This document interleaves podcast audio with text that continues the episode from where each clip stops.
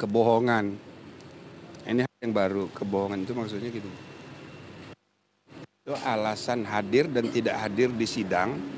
Satu ada alasan karena konflik kepentingan, yaitu waktu kasus uh, partai PSI dan beberapa yang ditolak itu.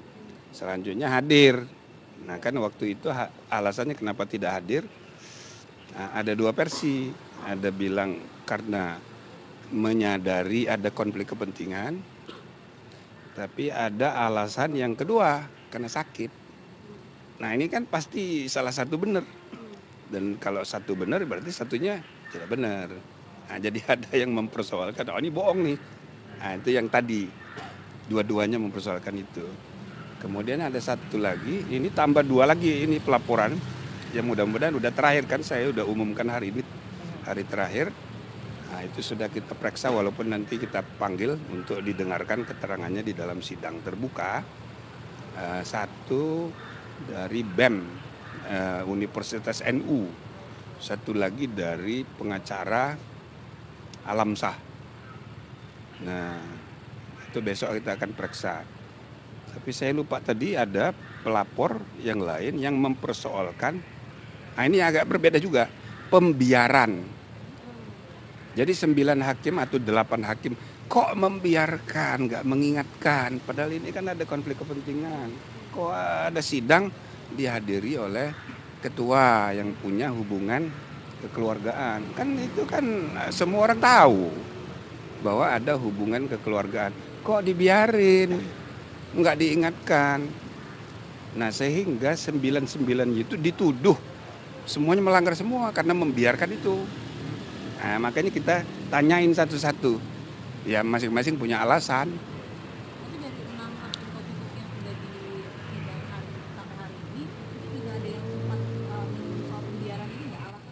Uh, ya sudah sudah kita tanya. Ada yang uh, dinamika di dalam itu kan macam-macam. Nanti biar kami nilai lah ya jangan dulu dikemukakan. Jadi sembilan hakim itu hmm, masing-masing hmm, berbeda-beda.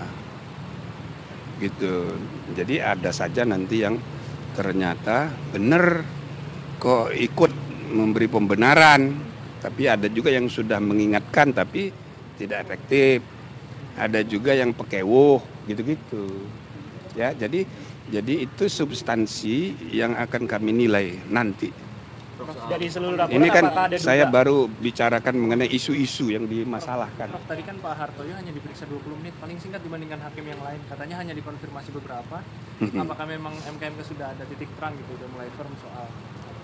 Ya itu tadi kan sudah saya bilang waktu di sidang. Kami sebenarnya sudah sudah lengkap, bukti-bukti sudah lengkap. Cuma kan kita tidak bisa menghindar dari memeriksa, mengadakan sidang untuk pelapor yang belum kita dengar.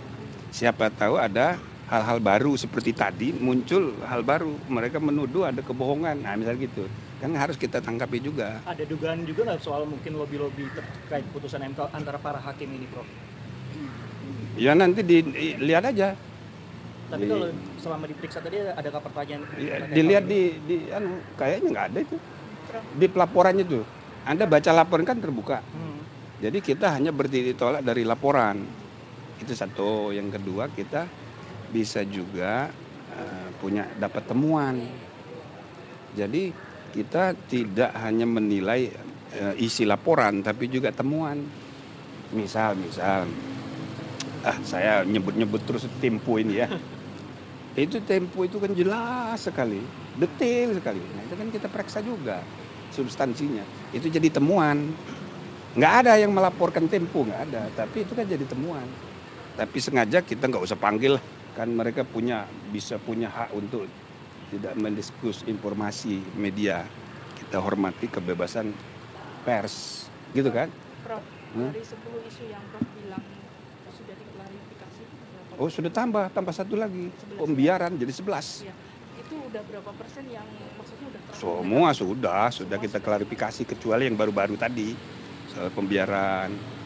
Ya Pak, ini tadi sudah kita tanya juga soal itu.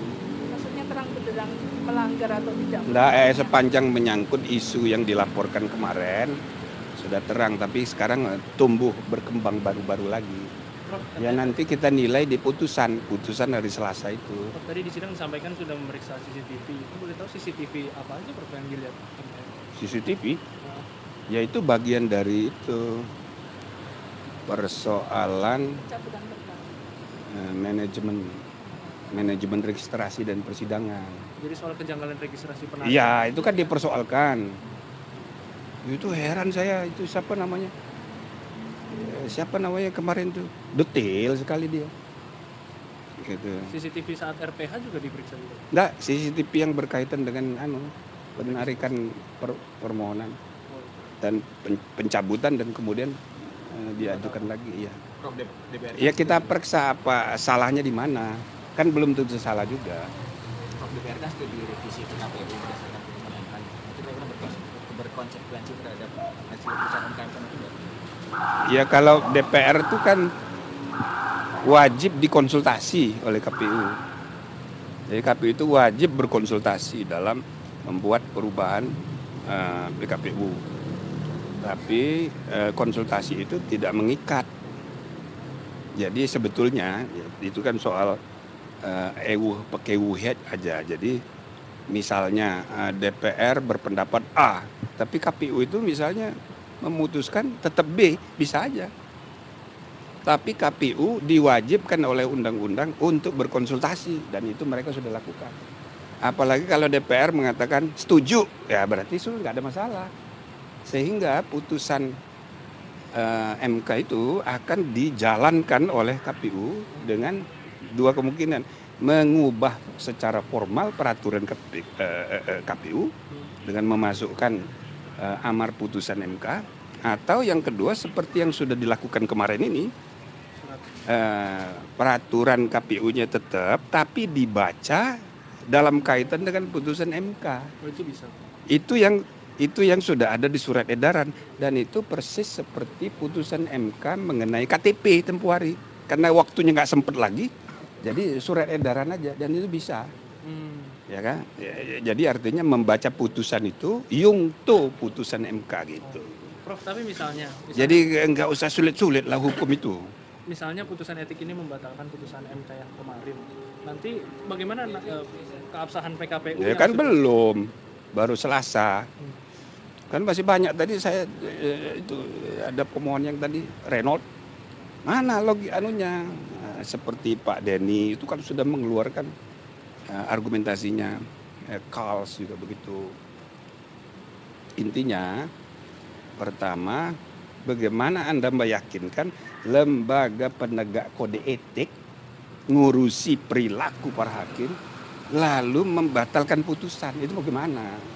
Saya sih mau aja ya kan? Tapi kalau ngawur-ngawur hanya sekedar emosi sekedar ya kan nggak bisa. Harus dipertanggungjawabkan secara eh, apa namanya secara benar Jadi itu secara hukum se- Hah? Bisa terbuka peluang itu. bukan soal bisa saya harus diyakinkan dulu mana yakin belum? belum belum yakin Tapi katanya udah logis katanya. Prof.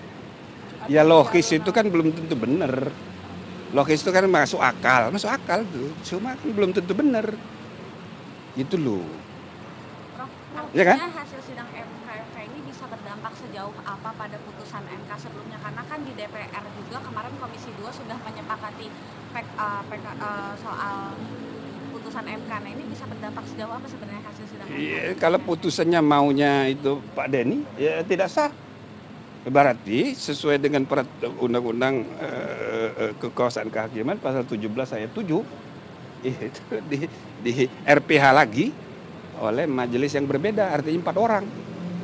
Ya kan? Nah, ketua nggak ikut jadi empat empat lah kalau empat empat kalau empat orang ya eh, ketua majelisnya siapa? Ketua majelisnya wakil ketua. Ya berubah putusannya. Tapi sejauh tapi udah keburu Tetap. diputusin di DPR nih. Hah? Tapi di DPR sendiri Komisi 2 itu udah lain. menyepakati. itu soal perubahan per KPU lain lagi ini kan soal putusan MK ini kan kita pakai teori-teori ini. Ya, kalau anda tanya apa saya udah yakin Eh, saya belum yakin dari Profesor Denny sudah paling logis itu Ah, Profesor-profesor masa- cuma saya belum yakin jadi kita ini ditugasi menegakkan kode etik perilaku hakim kok kita disuruh menilai putusan MK itu bagaimana? Itu loh. Untuk besok eh, agendanya Hah? Nah, tiga lagi, Ti- tiga lagi. Jadi siapa lagi yang belum ya? Pak Daniel, Pak Guntur Pak Guntur. Pak Wahid Pak Wahid gimana? Oh iya Pak Wahid itu kita periksa khusus. Tapi ada satu lagi kita akan periksa juga panitera dan terakhir kita akan periksa sekali lagi ketua. Itu besok semua, Bro. Ya hari Jumat. Hari Jumat. Tiga hakim dan ada lima lima lima perkara lima anu, lima apa sepuluh gitu. Ditanya aja sama Pak. Anu. Pak Wahid gimana tuh eh, pemeriksaan khususnya? Ya Pak Wahid kita periksa juga supaya adil. Jadi nanti kami berdua aja. Ada Iya. ya? Iya. Tadi kan waktu kita memeriksa hakim dia diem aja. Ya kan semua temen dia kayaknya. Makanya kita akan periksa khusus. Tapi kan begini, tidak semua sembilan itu pasti salah semua. Enggak. Ada aja nanti yang misalnya ah, terbukti melanggar kode etik. Tapi ada kan yang enggak. Nah yang enggak itu kalau yang melanggar tiga kemungkinan. Yang paling ekstrim itu diberhentikan tidak hormat. Gitu loh. Tapi yang paling ringan teguran. Nah, kalau kalau kalau dia itu tidak terbukti, ya kan? Nah, itu bisa direhab. Karena sembilan ada berapa itu yang me- menuduh sembilan sembilannya melanggar kode etik semua. Tapi kalau dari pengalaman kami di DKPP, ada juga yang kita puji. Gitu loh. Jadi ada yang dilaporkan melanggar kode etik, tapi orangnya itu berjasa, maka kita puji. Bukan hanya direhab, tapi dipuji. Nah, gitu loh. yang tanggal 7 besok berarti semua pengaduan udah diputus atau Iya, yang- iya. Insya Allah mudah-mudahan semuanya lancar. Tanggal 7 itu diputus gitu. Ya bisa itu fokus hanya untuk perilaku hakim. Bisa juga misalnya nanti ada akibatnya terhadap ya kan eh, pendaftaran eh, capres maka ada kesempatan untuk terjadinya perubahan satu hari tanggal 8 Nah nanti gimana putusannya? Ya jangan tanya dulu. Ya kan kita ini masih harus mencari keyakinan. Nah jadi yang, yang tiga orang ini harus harus diyakinkan dulu. Masih ada kesempatan.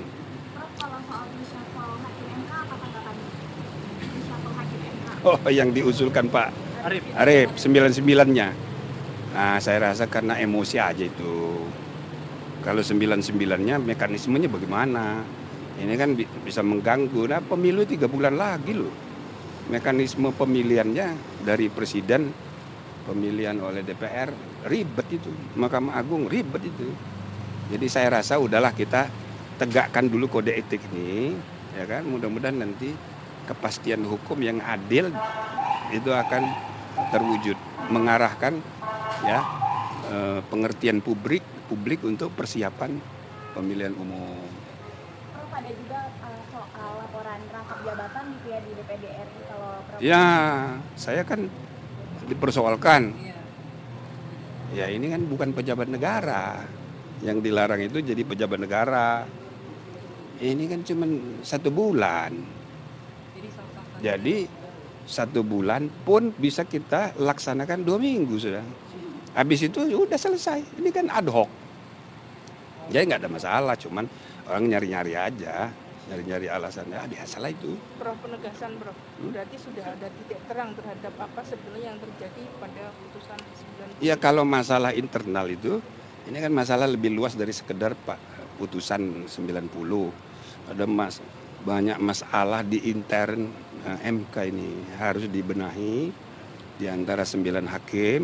Harapan kami ya, terutama saya sebagai eh, ketua pendiri, ya kita berpesan supaya bersembilan itu harus eh, apa namanya eh, punya independensi sendiri sendiri tiang sembilan itu tapi dengan kemandirian masing-masing silakan berdebat silakan berbeda pendapat keras Tapi begitu udah putusan, ya sudah harus saling menghormati, jangan sampai keluar perbedaan pendapat itu. Gitu loh. Ini ini perlu menjaga kolegialitas, kohesivitas karena sembilan tiang itu mencerminkan sembilan cara berpikir masyarakat plural kita. Jadi eh, harapannya itu supaya mereka jangan sekedar ya menangani perkara itu eh, malas gitu loh mendiskusikan substansinya, berdebat keras, godok-godok meja, bagus itu. Cuma kalau sudah putus, ya udah bersatu. Ini kan kita bernegara, bukan? Jangan baper. Ya kan? Eh, hakim itu harus eh, atas nama kenegarawanan. Negarawan itu orang yang udah selesai nggak cari memanfaatkan jabatan untuk dapat kekayaan lebih banyak tidak juga untuk dapat jabatan lebih tinggi. Gitu loh negarawan itu begitu ya oke itu bro apa tuh bocorin dapur RPH itu bisa ditoleransi Nah itu termasuk masalah nggak nggak boleh itu. Ini kan harus kolektif, kolegial, bersembilan dan masing-masing adalah tiang keadilan, tiang kebenaran konstitusional. Makanya tiangnya sendiri-sendiri. Tidak ada gedung gotik yang jumlah tiangnya itu ganjil kecuali MK Republik Indonesia. Semua yang lain-lain itu Mahkamah Agung Amerika, Mahkamah Agung Jerman, semuanya kalau nggak empat tiangnya enam, delapan, sepuluh. Kecuali Indonesia karena punya sejarah Wali Songo. Nah itu. Jadi maksudnya itu sembilan hakim ini sendiri-sendiri. Yuk ngotot silahkan atas nama aspirasi ya pendapat rasa keadilan yang tumbuh dalam masyarakat. Ada sembilan aliran, ah, diwakili oleh masing-masing hakim.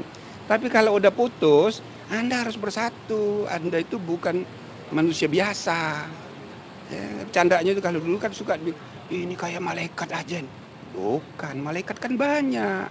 Ini kan cuma sembilan, jadi agak di atas malaikat dikit gitu loh. Jadi nggak boleh sembarangan, jangan baperan. kalau dilakukan berarti itu pelanggaran ringan atau sedang atau Wah kamu ini sudah nebak-nebak putusannya nanti dong. Nanti jadi nggak seru kalau sudah diungkapkan dan nggak boleh saya ngomong ya. makasih, Bro. Oke ya. Iya.